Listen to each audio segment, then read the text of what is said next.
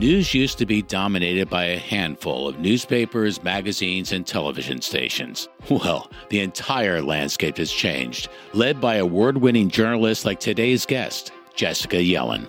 From serving as CNN's chief White House correspondent to launching a cutting edge platform dedicated to balance, Jessica is changing the way we receive and react to the news that affects our lives. From Ballard Studios in Washington, D.C., it's 13th and Park. The future doesn't belong to the faint-hearted. There is not a liberal America and a conservative America. There is the United States of America. We will make America strong again. We will get through this together.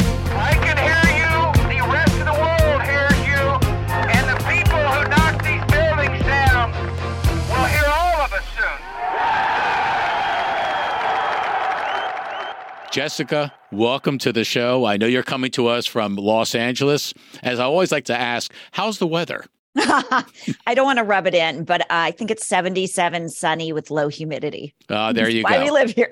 there you go. I think you just convinced the entire audience to get on the next airplane and head west. Yes, it has its benefits. You recently wrote about something you referred to as trauma fatigue, which is a way of saying a lot of the news that's coming at us is full of stuff that I think has people running for Xanax as opposed yes. to running for remedies. What does that mean, trauma fatigue? And is there anything we can do about that? Or is that just kind of the, the way the ball game is going to be played now? Yeah, it's a it's a challenging dilemma and a really good question. The basic concept is, as you say, that there's so much negative news and it's so available all the time mm-hmm. that audiences i experience this with my own audience feel that they're either they're turning away and i think it's part of what drives news avoidance. In some contexts they're turning away. But my audience i think they're getting a little bit numbed out. Mm-hmm. and it's an actual scientific term. They've now researched this and they've discovered that if you and it's not surprising are exposed to crisis endlessly you start to feel numb to the tragedy. You can't get that bothered by it. And just you know if the news's purpose is to inform voters so they can make smart choices in an election and as members of a democracy if the news is bombing them with so much negative information that they can't take action it's actually ineffective. And so i think a lot about how do you remedy that.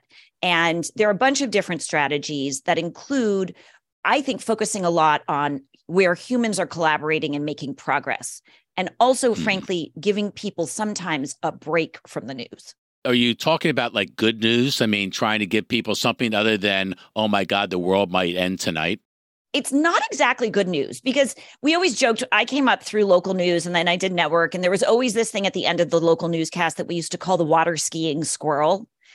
It's a kicker, right? Leave them with a funny video that's a mm-hmm. positive taste in their mouth, and they go off feeling happy after, you know, 23 minutes of crime but it's not the water skiing squirrel and it's not, you know, dog mom reunites with cute puppy. What actually creates a change is a story that might be about a hard problem that people have worked together to address.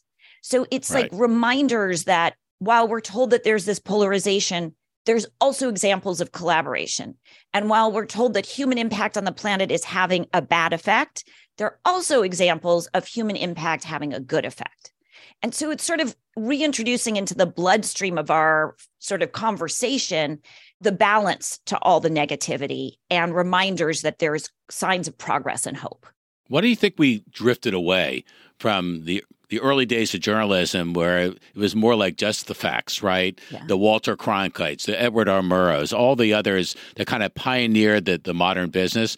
Why is it we've now taken a, a whole nother path to trying to understand what news not only impacts us, but what it means? One of the key drivers was the success and the profitability of certain early news shows. You know, in the sort of the glory days of network news that we all look back on, news was a loss leader, right? Like broadcast right. channels had to put out news in order to get the access to the broadcast, and they didn't expect to make money. And then 60 Minutes comes along and becomes this blockbuster money making hit. Very good journalism, but it was very gotcha ish, right? And there were other examples of that. And I think networks started to realize, gosh, we can make money through the news. Right. And started reorienting in ways that they could do that, which meant driving eyeballs. And, you know, you could go deep on this, but fast forward into the late 90s, early 2000s, when all these news channels were ultimately bought by these mega corporations that started having to report to shareholders on a quarterly basis. And that means you have to show ratings growth and you have to show engagement growth and all these things all the time. The focus on profits ended up changing what we decide counts as news, I think. And so it became conventional wisdom that the way you get eyeballs is with conflict, outrage, negativity. And that has accelerated, obviously, into the 2000s and now. And I just, you know, part of the reason I do what I do is because I think there's another way to get eyeballs with empathy, yeah. compassion, caring, information, etc. So, when you were the White House correspondent with CNN and you worked with MSNBC and ABC and local news in Florida, I should say, yeah. for all of, of, our Florida you fans. Too, your research. Um, you obviously had a front row to history, Jessica, mm. in so many ways. I, I remember the clip where you were reporting on election night when Barack Obama was in Grant Park. yes. That must have been electric, right? That that whole sense of, oh my God, you know, I'm actually feeling and are surrounded by something that's never happened before in this country. What stands out to you in all the experiences? That's a tough question, by the way. We have a short show. Is there one experience that kind of crystallized for you at that moment in your career that you were doing something not only worthy, but important for the rest of us? Oh, that's such an interesting question. You know, I, I found there are a couple moments. I was a local reporter in Tampa in the year 2000, and I was sent to Democratic Party headquarters on election night to cover the mm. Bill Nelson race. And the presidential election was called for Al Gore, and then it was called for George Bush. And then we were waiting around in Tallahassee for hours and hours. I went to bed and then I got paged in the middle of the night and I was there at the heart of the recount. And that for me was a big moment because I was side by side with all of a sudden all these national network reporters that I'd seen my whole life were flowing into Tallahassee and there's Linda Douglass and there's like all these people Jim Angle and all around me and I was holding my own doing my own reporting and I realized oh I can I can do it at the big leagues and you also are so aware of history happening right. ps I saved so many papers from the recount I still have them in boxes in my garage and I literally don't know what to do with them because they're history, but who needs this? Anyway, that was a moment, obviously, covering the Obama campaign in Iowa was so profound because I kept calling home, being like, something's going on here. And home base, meaning the DC Bureau, would say, no, no, no, Iowans just get excited. So that was sort of deep, you know, as you say, electric and remarkable reporting on Air Force One when you're called up to the front of the cabin to meet with the president, that never gets dull. And you always feel in these moments, even in the press briefing room, that you have this responsibility to represent sort of the American public, as corny as that sounds. I can see being asked up to the front section on Air Force One. I don't care how many times you've done that. That's kind of be a special it's experience. amazing. It's first of all, just anytime you go to the when the helicopter comes, Marine One lands, and you get on, or you get on Air Force One, you can't help but feel sort of awed by this experience. And then the Air Force One thing is always amazing because not only are you sort of buzzing with what are what are we going to learn and what's happening and who's watching and what's going on but also you go from the back of the plane where it's you know these plastic seats and these like institutional blue carpeting to the carpeting gets increasingly plush as you move toward the front of the cabin and the wood gets more burnished and shiny and glossy and you just feel like you're floating up to something very uh very special and rare. Did any president ever ask for your advice, meaning your perspective on something, on a story that was breaking kind of off the record? That's interesting. I've had, you know, when you do off the records with them, they'll ask your sort of perspective. Often it's um why is the press making such a big deal of X? Right. Something they think shouldn't be getting that much attention. Why are you all obsessed with it? Mm-hmm. Of all the presidents and you know, I've had like personal eh, you know conversations with many of them, George W. Bush is the one who feels most like you forget that he's president. Sometimes when you're talking to him as president, like he he does this thing where you remember that he's just a regular guy, and then all of a sudden you snap out of it. You're like, oh my gosh, no, he's president. But I can't say that they've called me up for my unique advice on important matters of state in the way you mean. Not yet, at least. Not yet. So, so uh, maybe you get that all the time. All the time. You can't escape, you know, what's been happening with your former employer, CNN. Yeah. I mean, it's making for a lot of press, not necessarily good press, but a lot of press, you know, with the departure of Jeffrey Zucker. Then the new CEO comes in, and there's talk about now Jeffrey Zucker is possibly making a play to get money behind an effort to, to buy out CNN and all the rest. You had the firings of Don Lemon and some of the other stalwarts on the network. Here's a tough question If you own CNN, what would you do? Oh, I love that. Well, I think that CNN's greatest strength is its ability to report on the world rapidly and accurately in crisis times. And I would lean into its ability to do that. I just had the experience when I first went to CNN of realizing the power and reach of this network and their ability to get into crisis zones, war zones, to be at you know an emergency location in America before the military could get there, before local law enforcement. I mean, its strength and muscle memory for covering news is so strong. I would do more of that, and so and I think that the reporters there are exceptional. And give them the chance to flex as much as possible and get out of the building as much as possible. get I, out of the building, right. You know, I, I do think there's so much talent at that network and so much ability. I have just admiration and faith and belief. And I think you'll see it when the election starts to really heat up, people more out in the field covering the issues that matter. That's my hope. so, Jessica, News Not Noise is a journalism platform you founded to kind of promote accurate, simply stated news. What inspired you to launch this initiative, and how is this different, fundamentally different than traditional news sources today? So I started it because after all these years in TV news, I discovered from talking to voters as I was covering elections that so many people felt like they cared about the information that's relevant in politics, but didn't respond to the way we were covering it. They didn't like the punditry, the focus on outrage, rage, and negativity. And they just wanted jargon explained, facts put in context, and information explained a little bit more briefly. Hmm. So I decided to experiment and I put myself on Instagram before anyone was doing this, I was really one of the first people doing this in 2018, before well before the midterms, and I started explaining what was going on. Uh, the Kavanaugh hearings were starting, and I was saying, "This is why this person's doing that. Here's why this break is happening here, and what it's really about." And people started engaging and responding. And what I found is that they wanted news told calmly. In a way that didn't compete for their anxiety the inverse of what we were talking about before. And so my first tagline was um, We give you information, not a panic attack. And the idea wow. was that we could reach especially women if we said it in a way that was different. And it worked. You know, in 2020, based on our own surveys, I got 30,000 people to vote who hadn't voted in the prior election because wow. they said they felt like they were informed enough to do it. 330,000 people who said they took a voting related action, like got their friends out to vote, drove people to the polling place, explained a ballot. And since then, um, we focused also on health and the economy. And I have a very female audience. Their ages 25 to 44, college educated women who just want to know stuff from sources they trust without being made hysterical. That's it. It's that simple. Calm versus a panic attack. I'm going to write that one down. That yeah. was really good. Your fictional novel, which I don't think is all that fictional, uh, Savage News.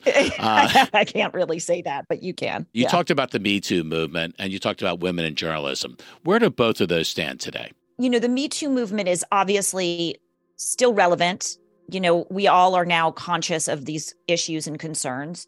I think that sort of the women's movement is at a strange place because of the Dobbs ruling and sort of the way it's reshaping political fault lines. I think that abortion rights, reproductive access, healthcare in general is going to be a major issue in this election in a way that maybe isn't always discussed and centered.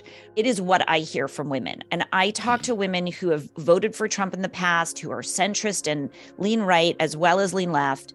This is a leading concern for them. And it's not just about literally the law in my state, but the concept of not being able to have this control over your own body and really their daughters. They're worried about their daughters we're seeing an evolution in the women's movement and a lot of sort of chagrin, responsibility, guilt for women who feel like they did not do the best job protecting these rights. And I will just say, you know, I'm very clearly a reproductive rights advocate. You can tell I now on my own, so I can do that. Um, but I have many friends who are not. And I think that there are ways to find coalition and alliance on other issues. So I think that we're going through this very strange period of change. I also hear women talking a lot about social media and how they want controls on technology companies, and that this is an emerging issue, especially for moms who are concerned about their kids. So I think we're seeing different issues emerge as relevant and important um, through a gender lens.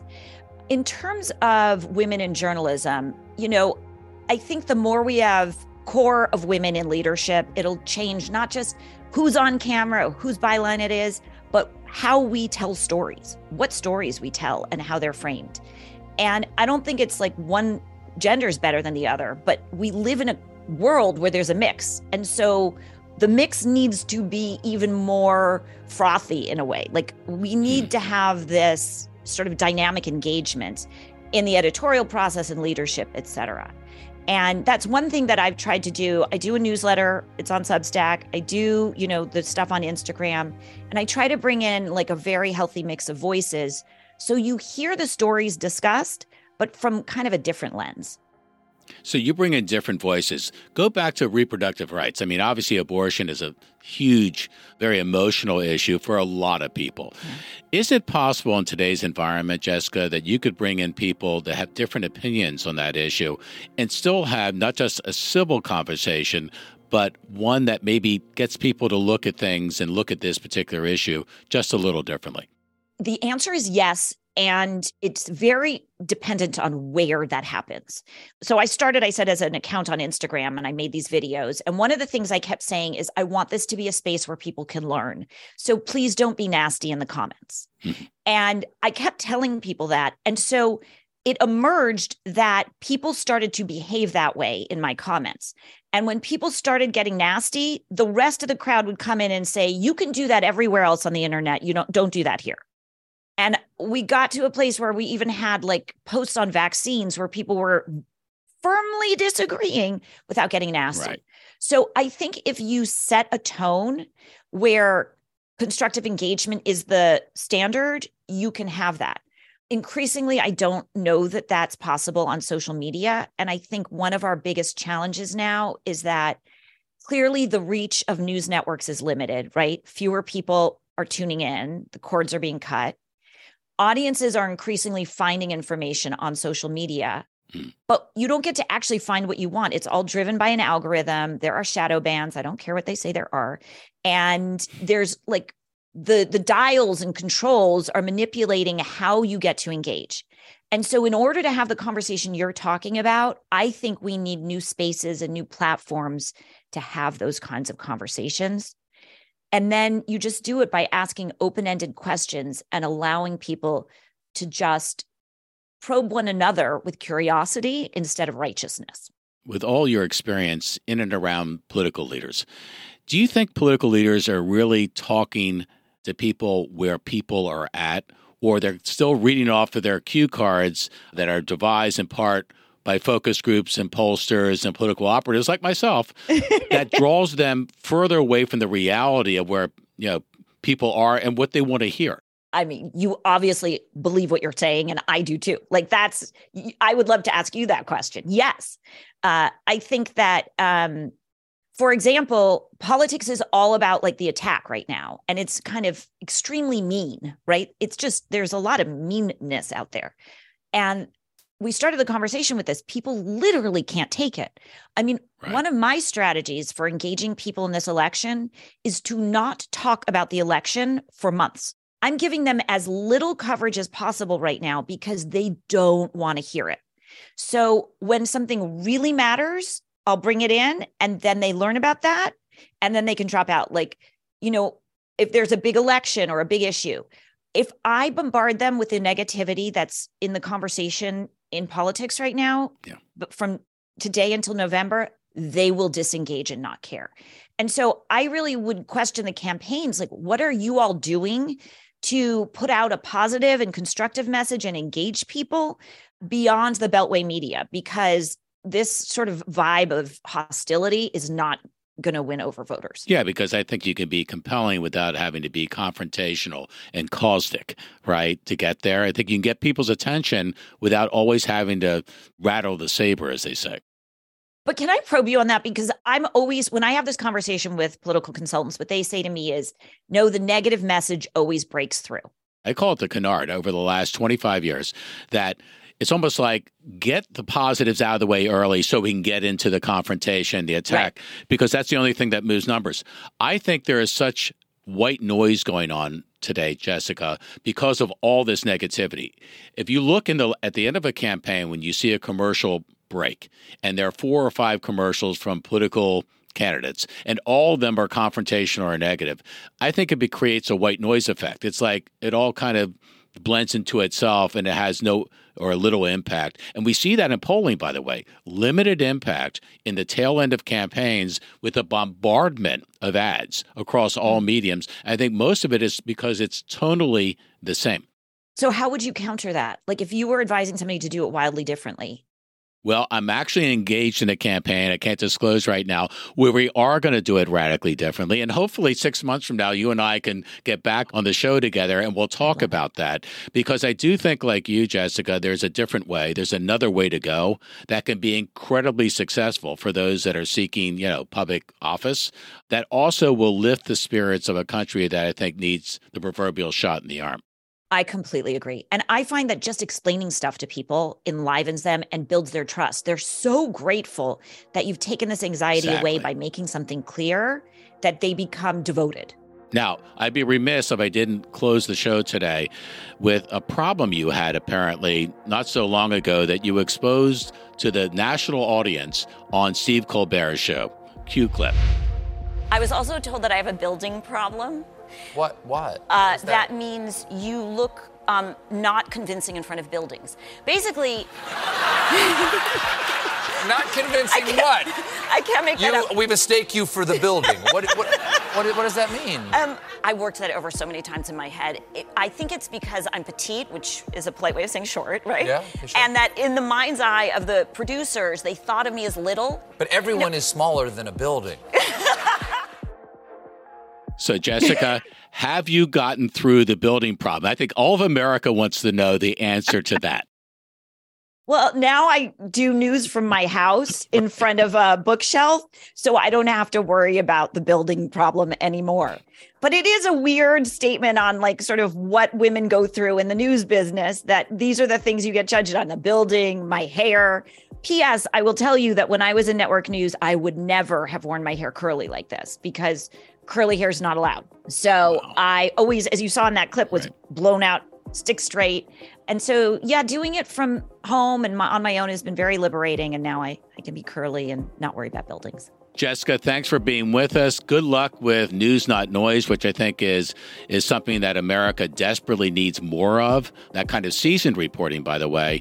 And Godspeed and everything you have ahead. We have an election that's right around the corner. Heaven help all of us uh, the way it's going so far that we may come out the other end in one piece. Thank you so much for this time and really a lovely conversation. I'm I'm grateful. Don't miss future episodes by following us on Apple, Spotify, or other podcast platforms, or go to the YouTube channel where you can subscribe for free.